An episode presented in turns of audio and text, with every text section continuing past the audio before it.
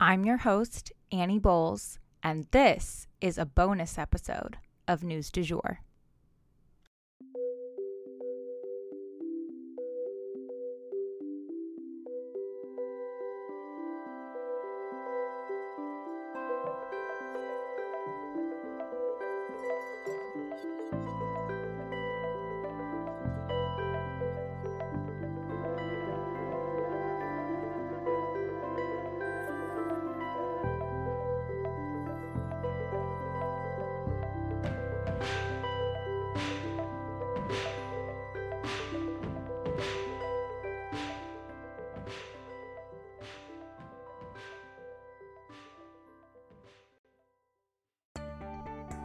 Have you thought about investing? Or maybe you're already investing a little, but would like to do some social good with your money as well? Well, what if I told you guys that you can do both at the same time? I want to introduce you to Bolt Investment Group. They are a local, veteran owned wealth management firm that is ready to help you start investing for the first time walk you through the process, and help you take control over your financial future. Here at News du Jour, we really believe that knowledge is power. But the truth is, money is power too, and it's freedom. Women as a whole make less than men do and are less likely to invest it. However, female business owners statistically perform better than their male counterparts. Bolt has some unique strategies to help you support those female owned businesses while helping you grow your own wealth. Hunter Baldwin and the Bolt Investment Group team have many years of experience serving their clients and would love to show you everything Bolt has to offer. Reach out to Bolt Investment Group and see what makes them unique. Link in our show notes. Hey, you guys, and welcome back to a bonus episode of News du Jour. It has been a minute since a bonus episode because I've been working so hard on our interview project. But this month is Indigenous Peoples Month, and even though I barely had time to think, let alone write a whole bonus episode for you guys, I made time for it because this is something that is really important to me and important for us to focus on at this time of the year. For Indigenous Peoples Month, I wanted to take some time to shed some light on a community that is hurting and that has been hurting. And before I go any further, I would like to thank Lacey Poole for her time and guidance on this episode. Lacey is an Indigenous woman living in Tulsa, and she is friends with me as well as uh, my extended family, even closer. And she helped me with a topic for this episode, as well as a bunch of the research on it. So I really appreciate her guidance. And she and many others throughout our state are directly affected by the McGirt issue. It's really complex, though, and very fascinating. So, and something I wanted to really do a deep dive into, even though we've touched on it in News du Jour episodes, it really just deserves its own episode. So let's dive into the details. So, what is McGirt? Well, it's a shortened name for a lawsuit called McGirt versus Oklahoma.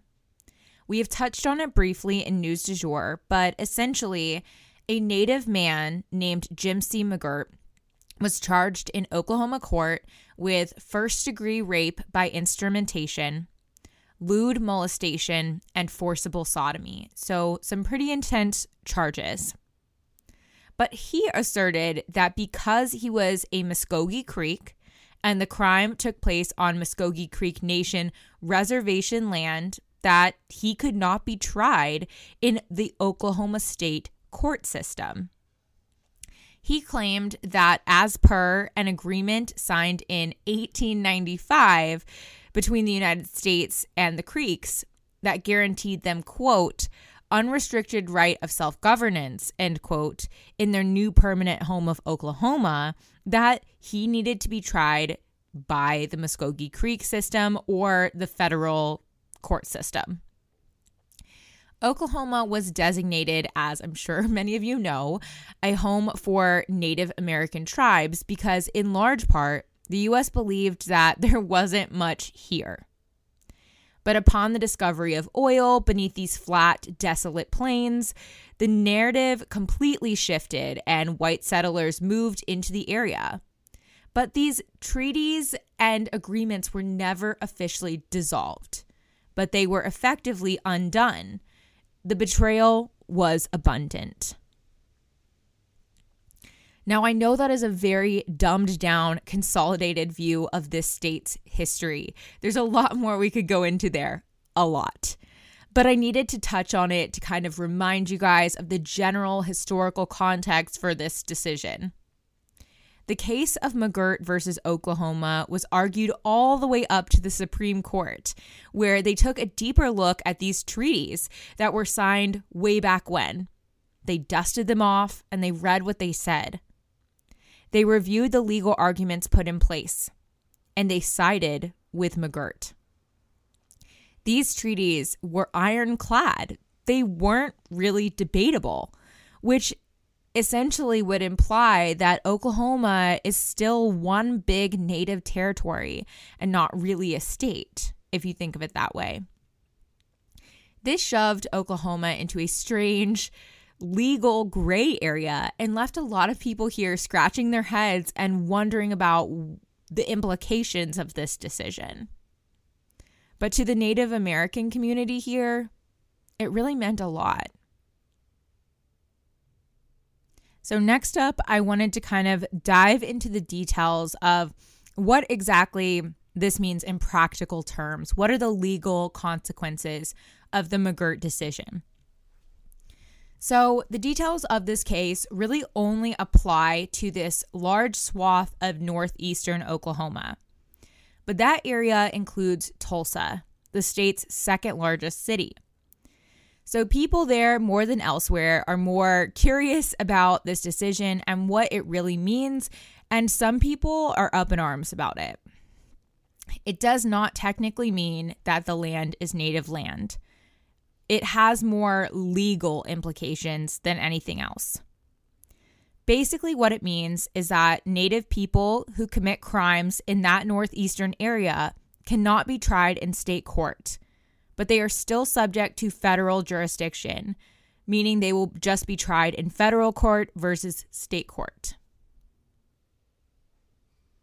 So, those are the legal and technical implications but the symbolic weight of McGirt is much larger than these legal implications. And I think this, and these are my words, but I think this is because this community has been essentially gaslit into thinking that these treaties weren't real in some way or that they could just be, you know, erased uh, because people felt like it.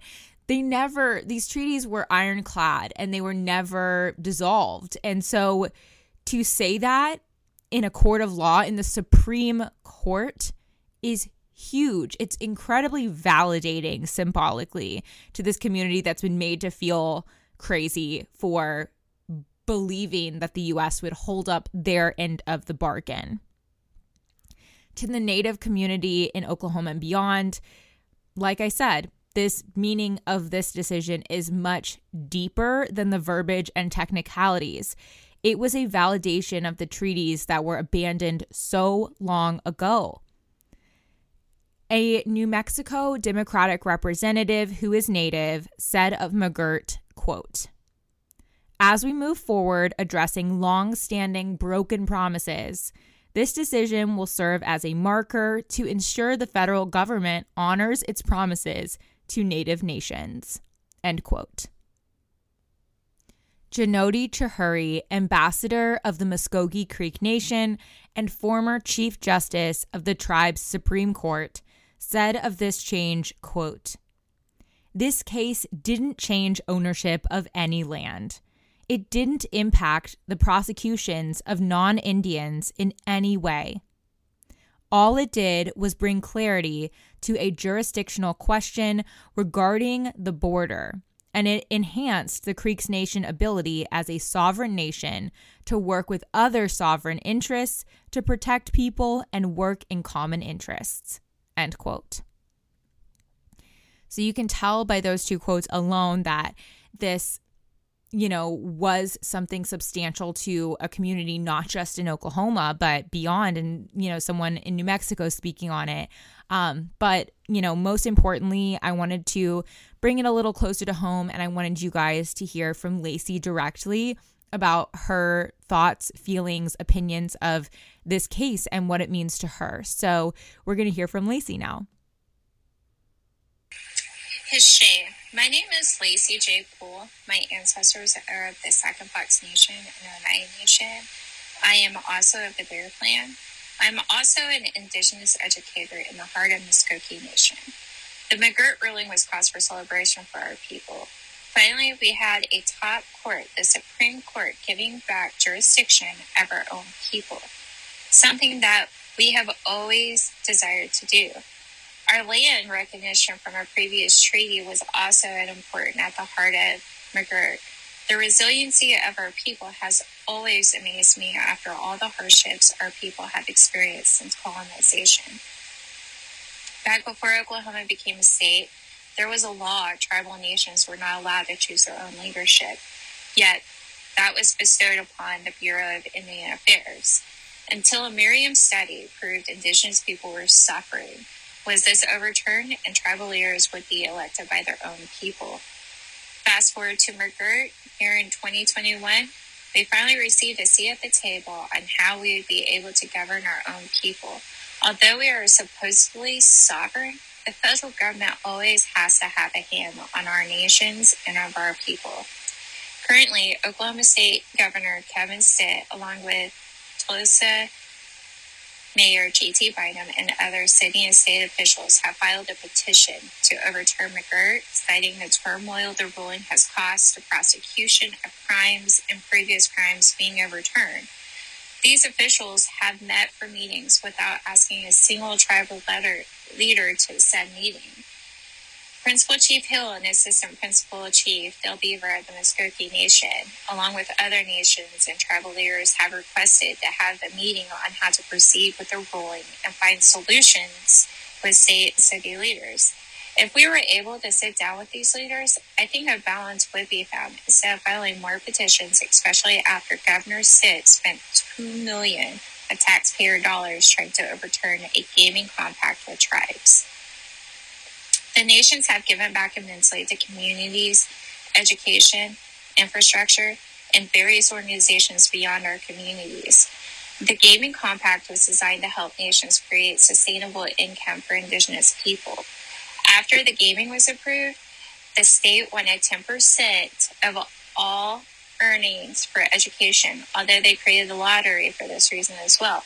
However, tribal nations have given more than just 10% for Oklahoma education.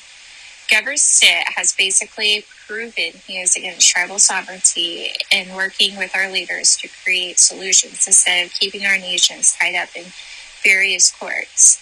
For Indigenous people, sometimes we find it hard walking in two worlds and navigating a system designed against our people for hundreds of years. My hope is that we can work through these bumps and that allowing our true government of our tribal nations to keep governing our own people and someday have true tribal sovereignty and our land back. Mvto. As you just heard, the McGirt ruling really implies some fault on behalf of the U.S. government in a lot of ways for stripping Native communities nationwide of rights guaranteed to them by the US government in these treaties. So, this was a very symbolic and important acknowledgement to this group of people. And now, again, as you just heard, there are people within this state trying their hardest to overturn McGirt for reasons that seem superficial at best. Let's dive into it. On September 18th, 2021, the Oklahoma Attorney General asked the Supreme Court for a second time to reverse or limit the McGirt decision. Oklahoma's Governor Stitt said that McGirt, quote, creates uncertainty in our state. It threatens Oklahoma's sovereignty. It's a public safety nightmare, end quote. And he said, quote, what we are seeking is the complete restoration of Oklahoma's sovereignty. End quote. Oklahoma's sovereignty was never in question when it comes to McGirt, just to clarify. He is insistent that this measure must be reversed, even though it has been so validating for our state's native community. Maybe because of that. The city of Tulsa is also working to get the, ta- the case overturned as well. Tulsa's Mayor G.T. Bynum filed an amicus brief to dissolve any remaining reservations in the area. He did so without consulting the City Council or the Indian Affairs Commission. Over the past months, tribal members have flocked to City Hall in Tulsa, where the mayor's office is, in protest of this move, with signs reading, quote, no more broken promises, end quote, and, quote, we are survivors of USA genocide, not fringe activists, end quote. At the end of the day, the only thing that McGirt really affects from a practical and safety standpoint is how criminals are tried in the court system. So, you guys may be wondering what happened to Jimcy McGirt himself? Well, Jimcy is still paying the price for his crimes, despite his favorable outcome at the Supreme Court. He was tried in federal court, which resulted in him serving three consecutive life sentences. So his outcome didn't really change much, but he managed to change a lot for his community, both legally and symbolically. Indigenous Peoples Month is definitely a great time to celebrate the Native community, uplift voices, and shop Native vendors. But it's also a vital time to tune in to the needs of a community that is still fighting battles that were supposedly settled a long time ago.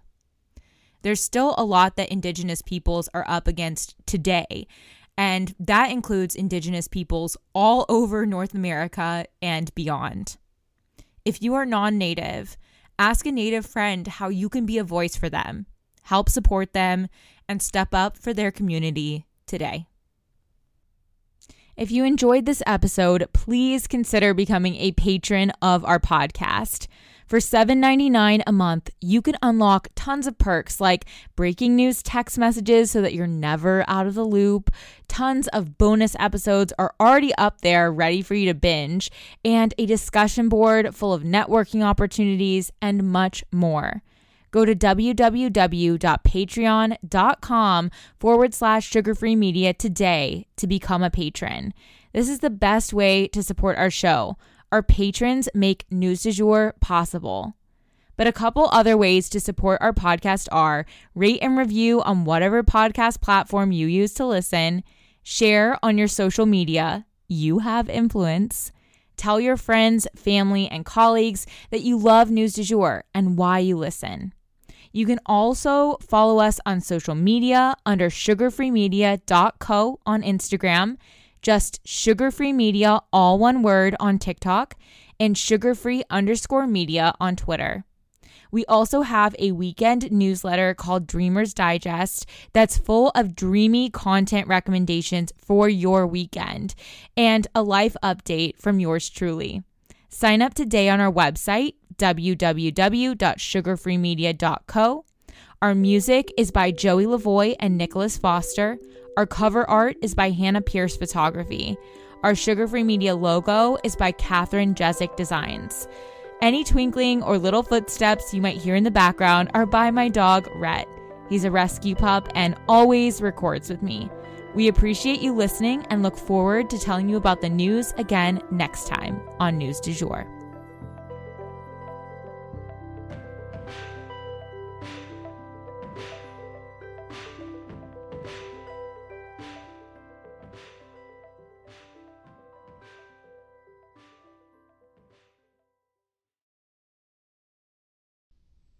Broadcasting from.